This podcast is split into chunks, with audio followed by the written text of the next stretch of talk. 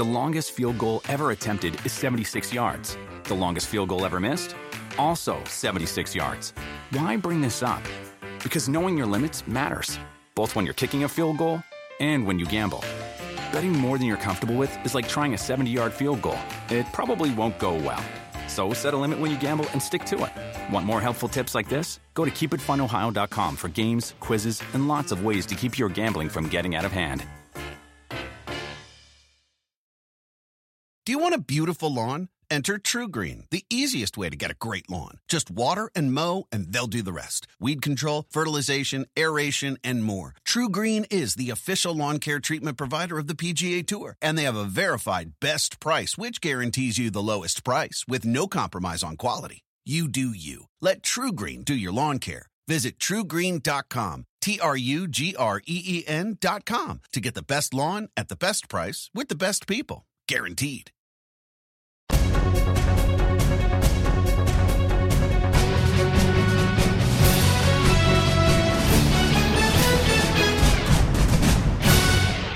All right, welcome into the N D on N B C podcast. As always, we're presented by Under Armour. You know Doug Farmer does such an excellent job covering the Irish for N B C Sports dot com. And, of course, Corey Robinson, my tag team partner down there, pregame, halftime, postgame for the Notre Dame coverage. Fellas, one of the biggest, loudest weeks that I have ever seen. Being a student at Notre Dame, covering Notre Dame, being around it after, you know, being a student there. This was a wild one. Corey, let me start with you. What was your first reaction when you heard that Coach Kelly was leaving for L S U? I, I needed to actually put my phone on airplane mode. That was my first reaction. I was like, man, I need, I need time to think about this as an independent individual just for a moment. I just need to I need to come up with my own take because there were so many people asking me questions with multiple exclamation points and multiple question marks. And I think at the end of it, after it settled for a couple of days, uh, my first reaction was why now? And the other thing I wanted to know first and foremost was, what does Jack Swarbrick think? So after watching that press conference and inciting even that restlessness that Jack saw in Coach Kelly, then I realized, okay, this might not be just about the team. It might not be just about uh, legacy. This is one of those things where, you know, to coach college football, it's a hard job, Jack. You got to want to do it all the time. It's it's three sixty-five, twenty-four seven. And if you find reasons, you know, to coach into your seventies, um, you got to be excited to go to work to every single day. And I think that that side of the equation, like the what does Brian Kelly think side of the equation, as the guy who actually has to go to work and live and operate under that microscope that is Notre Dame football, that he's been, oh, no, done for over twelve for twelve years, um, that's a decision he only he can make. So I was trying to piece all these, you know, pieces together without being a fan or a former player. I was just thinking, what does Coach Kelly think and what does Jack think? Mm-hmm. How about for you, Doug? Well, Corey mentioned time to think on his own, and, and my role is a little bit different. My thinking was, what is the timing on this? Because I need to get enough work done to be ahead of it before it became official. And if I'm being completely honest, on Sunday I had an inkling this might be possible just based on Lincoln Riley going to U S C. L S U had to go get somebody. But on Sunday, I figured, well, it'll be after next Sunday, after the playoff rankings are out. So, and it picked up steam on Monday. My thought was, well, this timing's way off. This timing is way too quick because it, until now, it's incomprehensible that a coach would leave a team with an active chance at the national championship.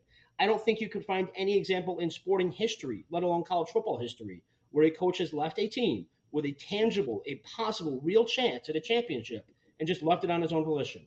And so in that respect, my shock was, well, the timing on this makes no sense. The timing on this is a week early. The timing on this truly baffled me for a good stretch. Yeah, yeah. I, the, the first thing from my standpoint was, I guess you just never really know what somebody's truly thinking. You know, you just never know what's going on inside somebody's mind. Because in, in my brain, it was so clear cut and obvious that Kelly would coach about three more years, maybe five more years at a max at Notre Dame, and chase this national championship over this window. And I thought it would be some of the best teams that he would have to be able to go do it with. I think this offensive line is going to be awesome. Freeman, if he can keep him to coach the defense, I think the defense is going to be so talented. If he can keep Tommy Rees around to run the offense, it's going to be a legitimate chance to go do some big things with this roster. But it just wasn't what he was thinking. It, it feels like he was ready for some some fresh weather, a fresh contract, maybe a bigger jet. I, whatever he put in that contract, he was ready for. Uh, and apparently he's ready to coach longer than I thought too, which obviously changes those plans.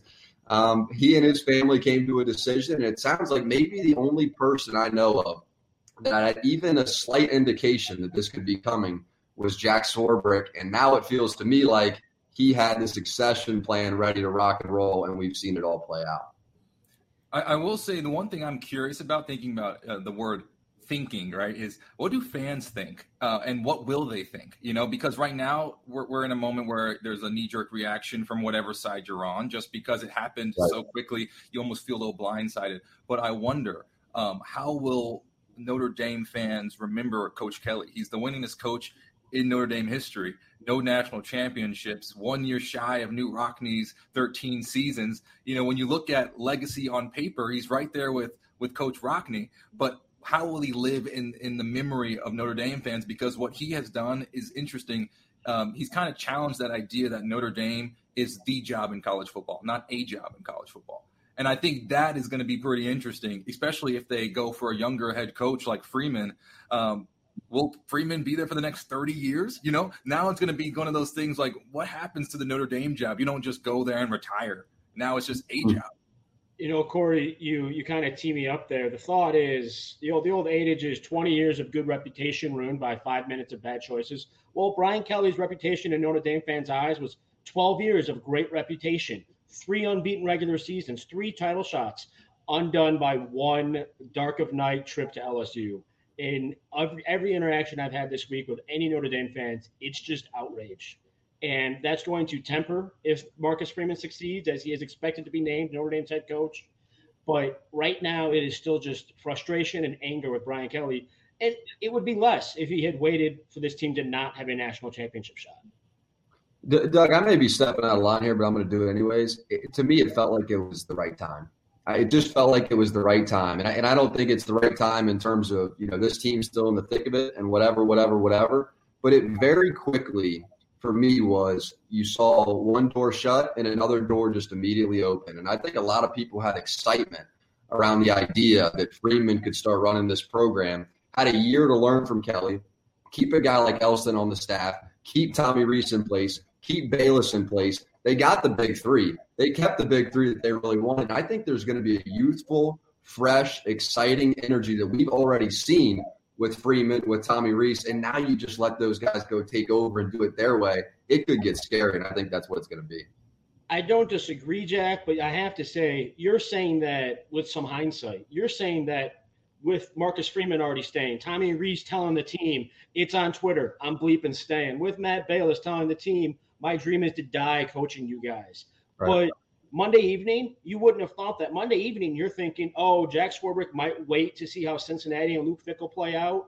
And in that interim, Brian Kelly is going to offer the full bag to Freeman and Rees, which he did, looking to make both of them the highest paid coordinators in the S E C, a conference known for spending some money. And so you can say now it feels like the right time.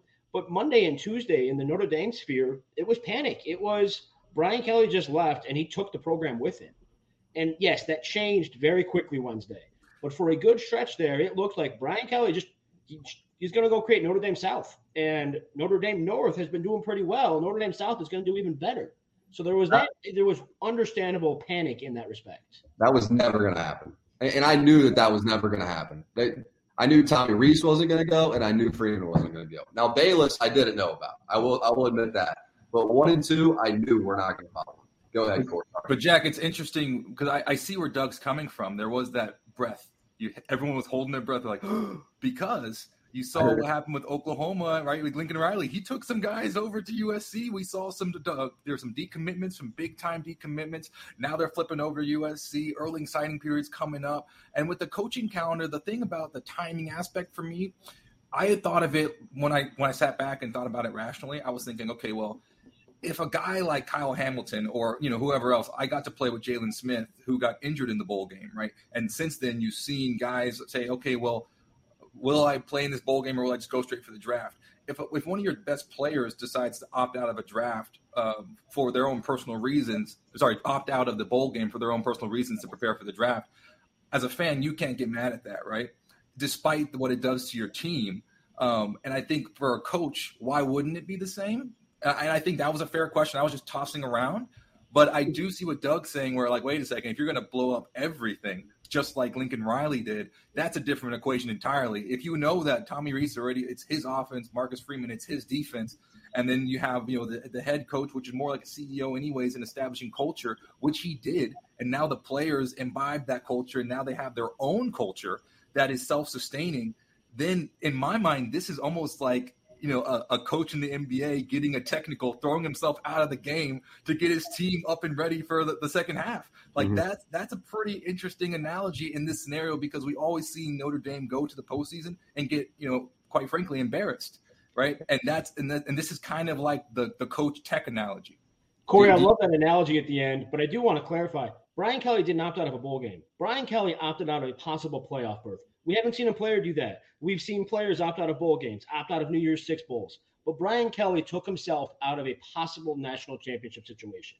And that is different in my mind. And that is what so many fans, and in this respect, I understand their frustration. Brian Kelly put together twelve very good years at Notre Dame. Brian Kelly built this program, like you said. He deserves a lot of credit. But anger about leaving a team when they, they could win the national championship, probably won't. Probably won't make the play, but could. There is a difference between that and somebody avoiding Jalen Smith's injury. There, yeah. in my respect, in my mind, as long as that playoff is possible, you, it's unfathomable to me. It's just so shocking, and that's where the difference is. But to your point of the N B A tech, that's a great analogy, and everything we're seeing from this team right now in the last two days, they have taken this personally and are going to treat it like the coach getting himself ejected. Yeah. Don't you think, though, that Jack Jack had a pretty good sense? Jack Jack is one of the wisest, sharpest dudes. And if you don't know him as a negotiator and as a planner, this dude has got some wizardry about him. And, I, and people who do know him know what I'm talking about with that. So I, I just think he had a decent sense, especially based on those comments right after, that there was a chance, maybe not this year, maybe next year, that Brian Kelly could be enticed by a big-time offer. You're telling me that all day long Swarbrick's not sitting there thinking, this is what I would do, this is what I would do, this is what I would do. And I thought what was most impressive is that he met with Tommy Rees first, talked to Tommy Rees. From what I understand from that conversation, Tommy Rees was heavily endorsing Marcus Freeman to become the next head coach. Then he goes to talk to Bayless, gets Bayless signed, and then the following day ends up pushing back his meeting with Coach Freeman to make sure that if I get piece one and I get piece two, that Freeman will stay. He was setting up the infrastructure so that when Freeman took over, there was this stability. There was this entire plan for him to go operate. They met for four or five hours, and they mapped it out. And Freeman already knows how to recruit, which is the most important piece of all. So I just thought it was beautiful to watch Swarbrick go, okay, that's piece one, piece two, piece three, piece four. Let's go rock and roll. And he did it all in about a day. It was it was really crazy to watch. And, Jack, to my understanding, that was kind of contingent. If Rees goes to L S U, it's not Freeman at Notre Dame. They wanted to have that infrastructure maintained, right, and then Freeman just take over and, and do so in his own fashion. But they didn't want uh, Bayless. I don't know if Bayless was as much of a deal breaker, but Rees in particular, if Rees goes, we've got to really reset things here. But if we can keep both these top two, then we can just keep this running. We've won fifty-four games in the last five years. We're on the cusp of the playoff right now. Let's just keep it going exactly as it is. Mm-hmm, mm-hmm. It's it's been a crazy, crazy, crazy twenty-four hours. Like so, so as you look towards the playoff, I, there's one piece of my brain that goes, so why did Kelly leave before the playoff? Is he scared of a matchup against Georgia? Is he scared of it happening again? Is that part of it? I mean, you guys tell me, is that potentially part of it? Is that why he did that when he did it? Uh, I podcasting is a visual medium. I'm currently rubbing my fingers together in the universe. I, I imagine L S U said, here's a million dollars more per year if you come this week. Our recruiting class is teetering. The P R spa cycle on this is going terribly after Lincoln Riley went to U S C. We will give you an extra million. I, I, that has to be what happened. I, I think as a competitor, you're not afraid of – you want to play the best teams. You know, so I, from from my perspective as a player, and I expect my coach, if I'm playing for somebody, to want to say, look, you know, we're we're going to go out there and we're we're going to believe in ourselves against the world. But it hasn't gone well, though, and, it, and he's had teams that I'm sure in his mind were better than this team that he's gotten blown out by those schools. So do you I think know, going in? Is, you don't, but, but Jack, but Jack, you don't get a, you don't get a, to become the head coach of Notre Dame if you're afraid to play people. Like, I mean, I'm so from my perspective, you know, you, you have afraid, but all these ten-win seasons he's put together, right? If he goes out there against Georgia, it gets blown out again, it deflates that entire balloon, and he knows that. So if he gets out before that happens, he gets to L S U and signs on for a couple zillion dollars, that's his way to do it, and he would know that. Jack, I got to side with Corey on this one. And earlier this week in his introductory press conference at, at L S U, he Brian Kelly was asked, did those blowouts make you think you had to go somewhere else? And his response was, losing just makes me want to keep building. After Notre Dame got its keister handed to it by Alabama last year, he was more combative in that postgame press conference than in any other postgame press conference in the last five years. He knew Notre Dame had gotten to the playoff, lost again. Okay, we need more offensive skill players. We're going to go get more offensive skill players. He was doubling down, and it's worked. In more offensive skill players, you've seen them this year. Freshmen, Lorenzo Styles, Deion Colsey, Logan Diggs, Audric Estime. He found more of those young skill players. I don't think it was fear of Georgia. I mean, understandably so, if so, because Georgia's really, really good. They've given up one touchdown per game this season. But I think Brian Kelly would have gladly taken – like if, if his options were miss the playoff or get beaten up in the playoff again, he would have gone and gotten beaten up in the playoff again and, and doubled down in twenty twenty-two. He left before that even had a possibility of happening. So how can you even say that? I mean, he dipped before that even became a scenario. You've heard my opinion of leaving while a national championship is still in play. We've heard the players' opinions of leaving when a national championship is still in play. We've heard their opinions of saying a two-minute goodbye at a seven a.m. meeting when a national championship is still in play. And it's interesting, too. I, I you know, me, Jack, and, and Doug, uh, I'm a fan of history, right? And you just look back at how Coach Kelly left Cincinnati. You know, it's almost like very similar scenarios, right, where uh, I don't think he's afraid of the negative pushback. If he feels like he's in, in, in very convicted about something, he's going to do it. And and we saw that when, the, you know, he left that undefeated Cincinnati team to come take a job at Notre Dame. And we saw the pushback from players and, you know, from, from the newspapers about that as well. Corey, let me ask you, you're not only a former player, you're a former player of Brian Kelly's. This is a hypothetical. But is there a way for him to leave before a bowl game or before a playoff where it's less of a bitter taste? Is there anything that can be done by that coach where it's not, oh, you? Uh, well, I think let's look at let's look at that's an interesting question, because I think from my perspective, this is the this was the question that I was wrestling with all week with my phone on airplane mode, Doug, is why could a player do this in theory if it was for the best thing for them and their family, but a coach cannot? And that's why, for me, I'm just trying to understand that as, as a neutral party. But when you put in Notre Dame, those two words make this a very different equation, because Notre Dame isn't just a football team and it isn't just a university. Anyone who went to school at Notre Dame or has been a part of Notre Dame or has covered Notre Dame knows that people who love Notre Dame don't have to go to school there. You know, like it's it's a magical place.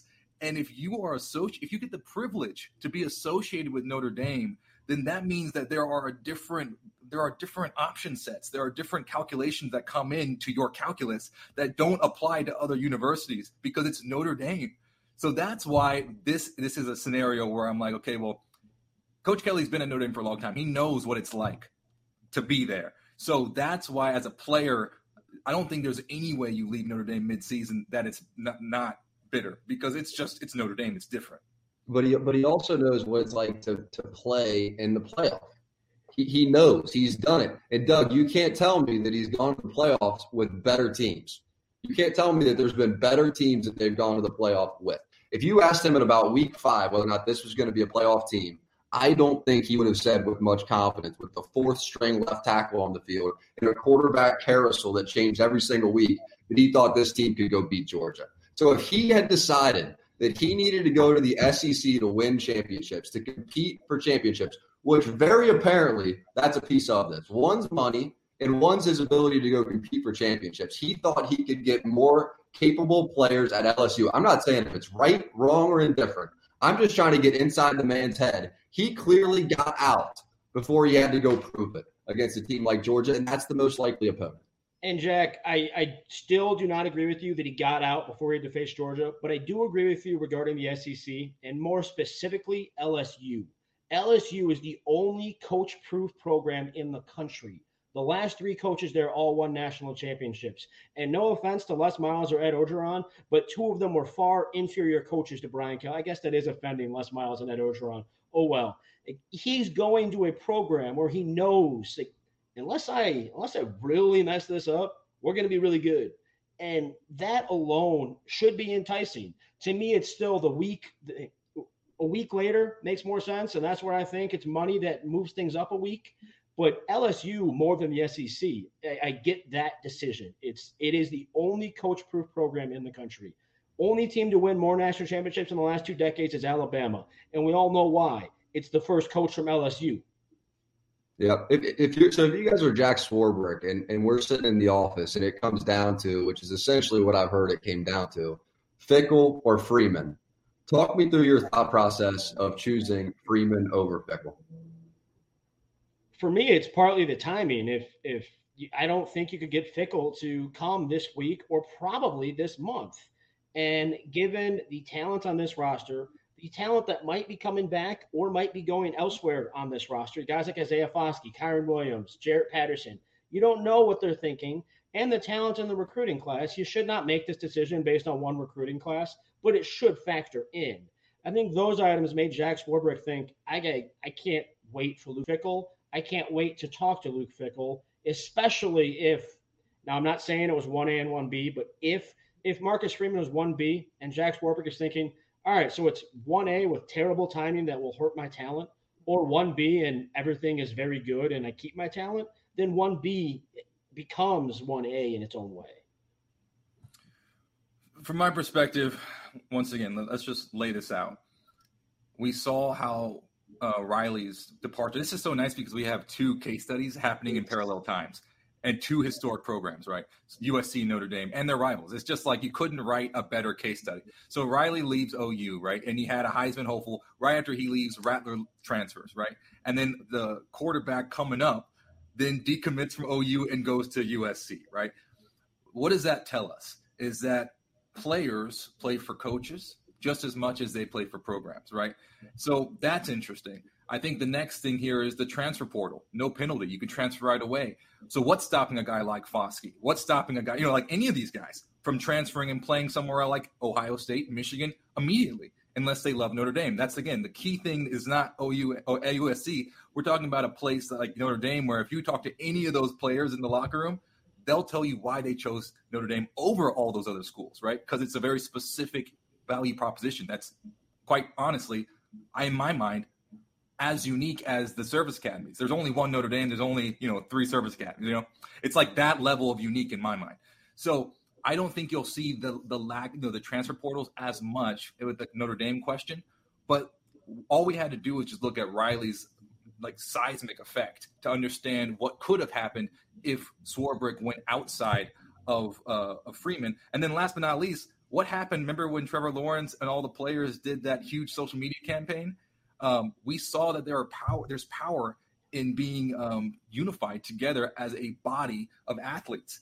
And if you have a Freeman era social media campaign and all the captains and all your best players are saying, this is the guy that we champion, this is the guy we want, that mimics the pros and saying, hey, look, like we have the, we have the ability. It's like free agency. We can go play wherever we want. We all know each other. We're all tight.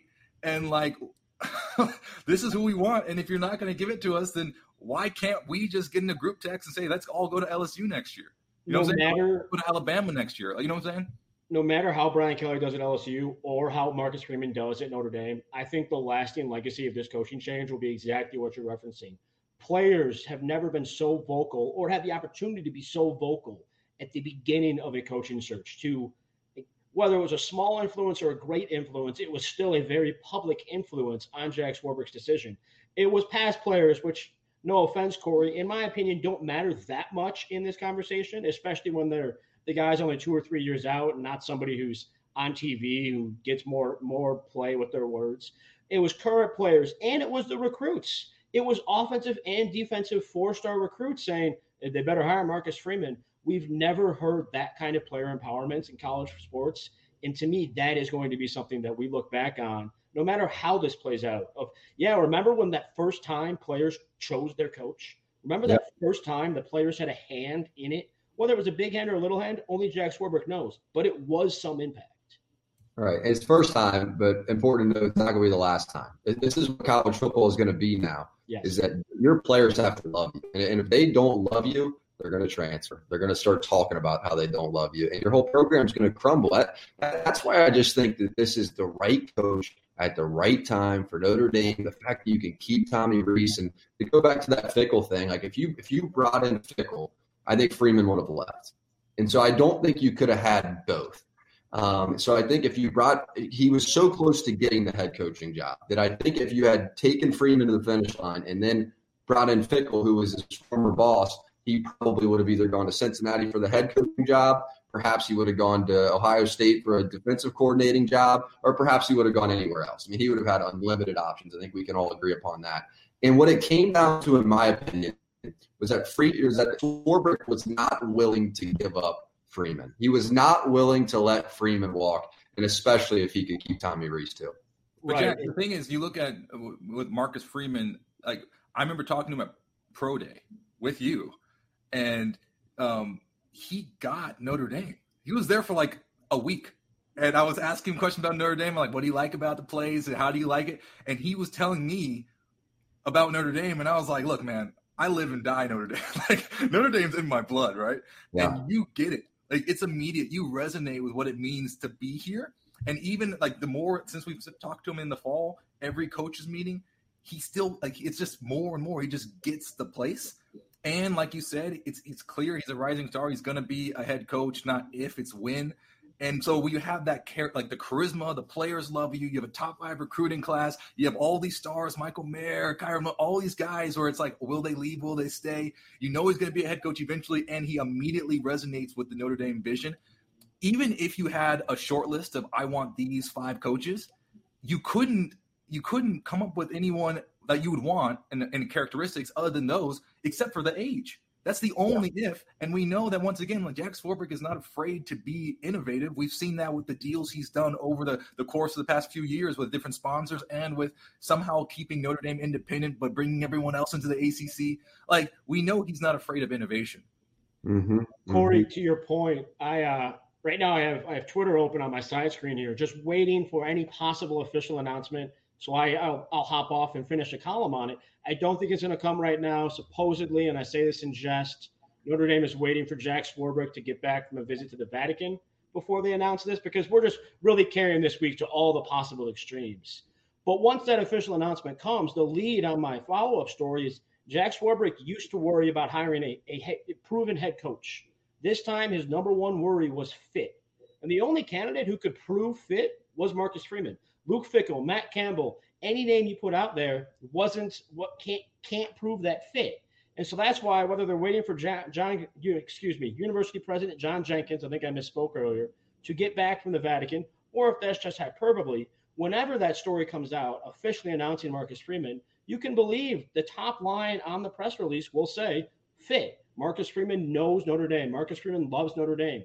And that's where, above all the other candidates, especially Luke Fickell, despite him being a Midwestern Catholic, the only person who could prove that fit was Marcus Freeman, even if he hasn't been at Notre Dame for even eleven months yet. I think Freeman is a very unique guy, and I, I made this point throughout the, the year as well, is that he's he's old enough to feel like he could be a father figure and a mentor in your life, and he's young enough to where you can feel like he can be your best friend, and somehow he can do both at the same time. And I can't think of many humans that I've ever been around in my life they can do both of those things simultaneously. It's really amazing. You almost have to be around him to feel that.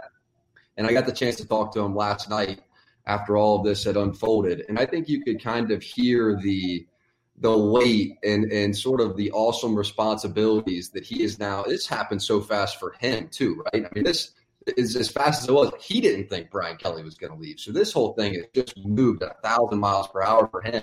And now he's waking up, looking around and going, I am going to be the head coach at Notre Dame. And so now he has to figure out who he's going to be in that. Is he going to be the same guy as the defensive coordinator? Is he going to evolve into something else? My guess is he's going to keep that authenticity because that's what resonates with the players, the recruits. And I think it's going to get a guy like Kyle Hamilton to step out onto the field and want to play for him if they wind up making the playoff. Where I don't know if that was necessarily the case all along. Well, check this out, though. This is what's so interesting about this is I, I think it's amazing how quickly you forget. Do you remember the beginning of the season? How, first of all, everyone was so excited about Coach Freeman coming in.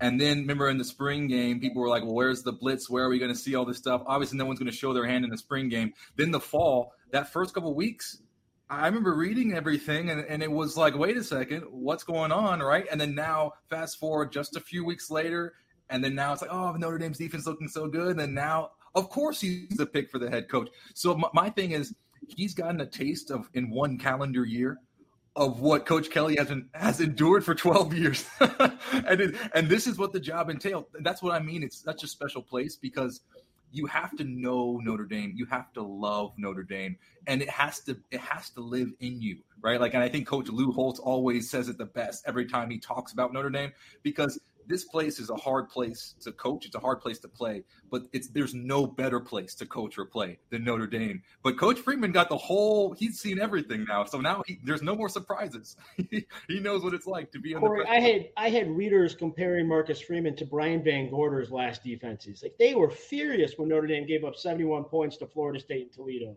And to spin it forward, I don't think that roller coaster is done.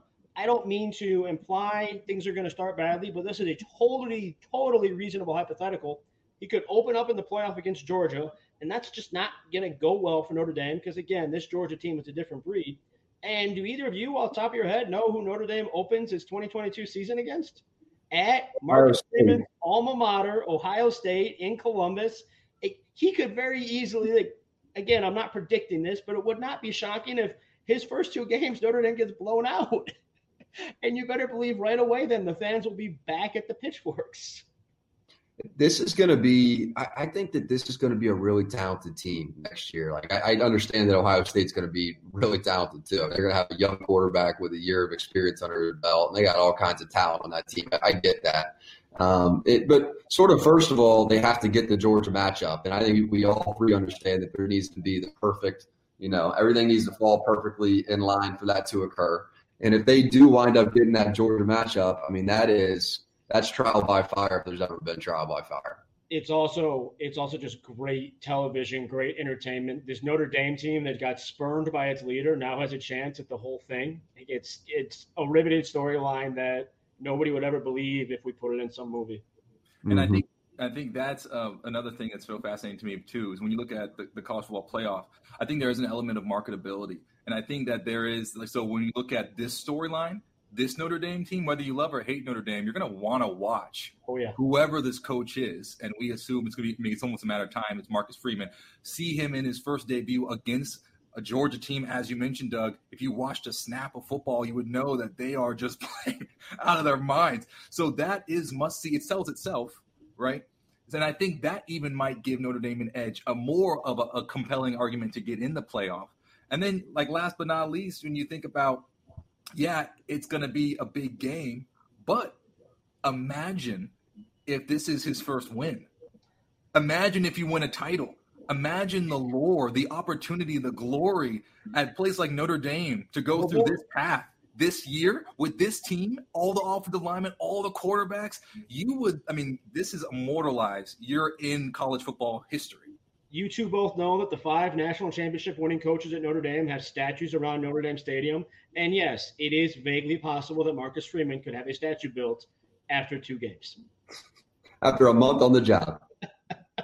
After one month on the job. I think the one thing I want to do before we get out of here is, is just give love to this group of players, because what they went through this week with their head coach leaving, I don't think I've ever been as proud as an alum to watch the way that they handled themselves and carried the university, the way they, they, they got out ahead of it and just sort of led. They just led. They almost showed old people, this is how you should do it. And it was like, man, is this amazing to watch it. And they almost kept the whole university, you know, binded together throughout this process. So I thought that was pretty awesome to watch. And uh, having Freeman around for them to lean on, I'm sure, was big. Having Tommy Rees for a whole bunch of the offensive guys to lean on was big. But that is some hard, hard circumstances. And I can't think of one guy that sort of stepped out of bounds, if you will. They all were very professional about this.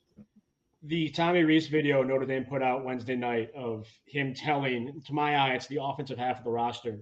It was clear they knew he was going to straight shoot him right in that moment, and his only intention was to straight shoot him in that moment. It's actually my understanding that for much of Wednesday, he kept the quarterback's room apprised of exactly what he was thinking. And a lot of it was, look, L S U is offering me a full bank. I, I need to feel the respect from Notre Dame to offer me most of the bank. And for him to have that kind of relationship with his players, that he can just say that straightforward, I want to be shown this amount of respect, and then, yeah, I'm your guy, was to me really revealing that he has that that peer relationship with these guys he's coaching. He does. I mean, Corey, Corey, you can you can speak to that too, right? Doesn't it just seem like these quarterbacks are almost, yes, he's their boss and their mentor, but almost it almost seems like he's best friends with them too. Uh, yeah, look at Ian Book and Tommy's relationship, but Coach Rees, I mean, I got a chance to play with him, and you know, I, he he is just an awesome leader. So mm-hmm. I'm so happy for him. I'm yeah. telling you. Yeah, an awesome leader, but does it in his own way, and it feels authentic and young and fresh and true to Tommy. So it's pretty cool, guys. So we got two young leaders. We'll see what happens today. Maybe a, a tough test right off the bat. We'll find out. I know we're all going to be sitting on the couch locked in this weekend. It's some great games. Really appreciate you guys doing this. And uh, Freeman era, let it begin. Let it begin.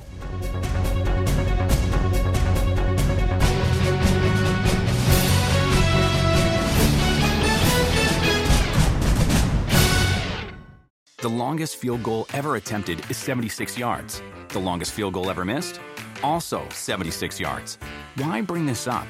Because knowing your limits matters, both when you're kicking a field goal and when you gamble. Betting more than you're comfortable with is like trying a seventy-yard field goal. It probably won't go well. So set a limit when you gamble and stick to it. Want more helpful tips like this? Go to Keep It Fun Ohio dot com for games, quizzes, and lots of ways to keep your gambling from getting out of hand.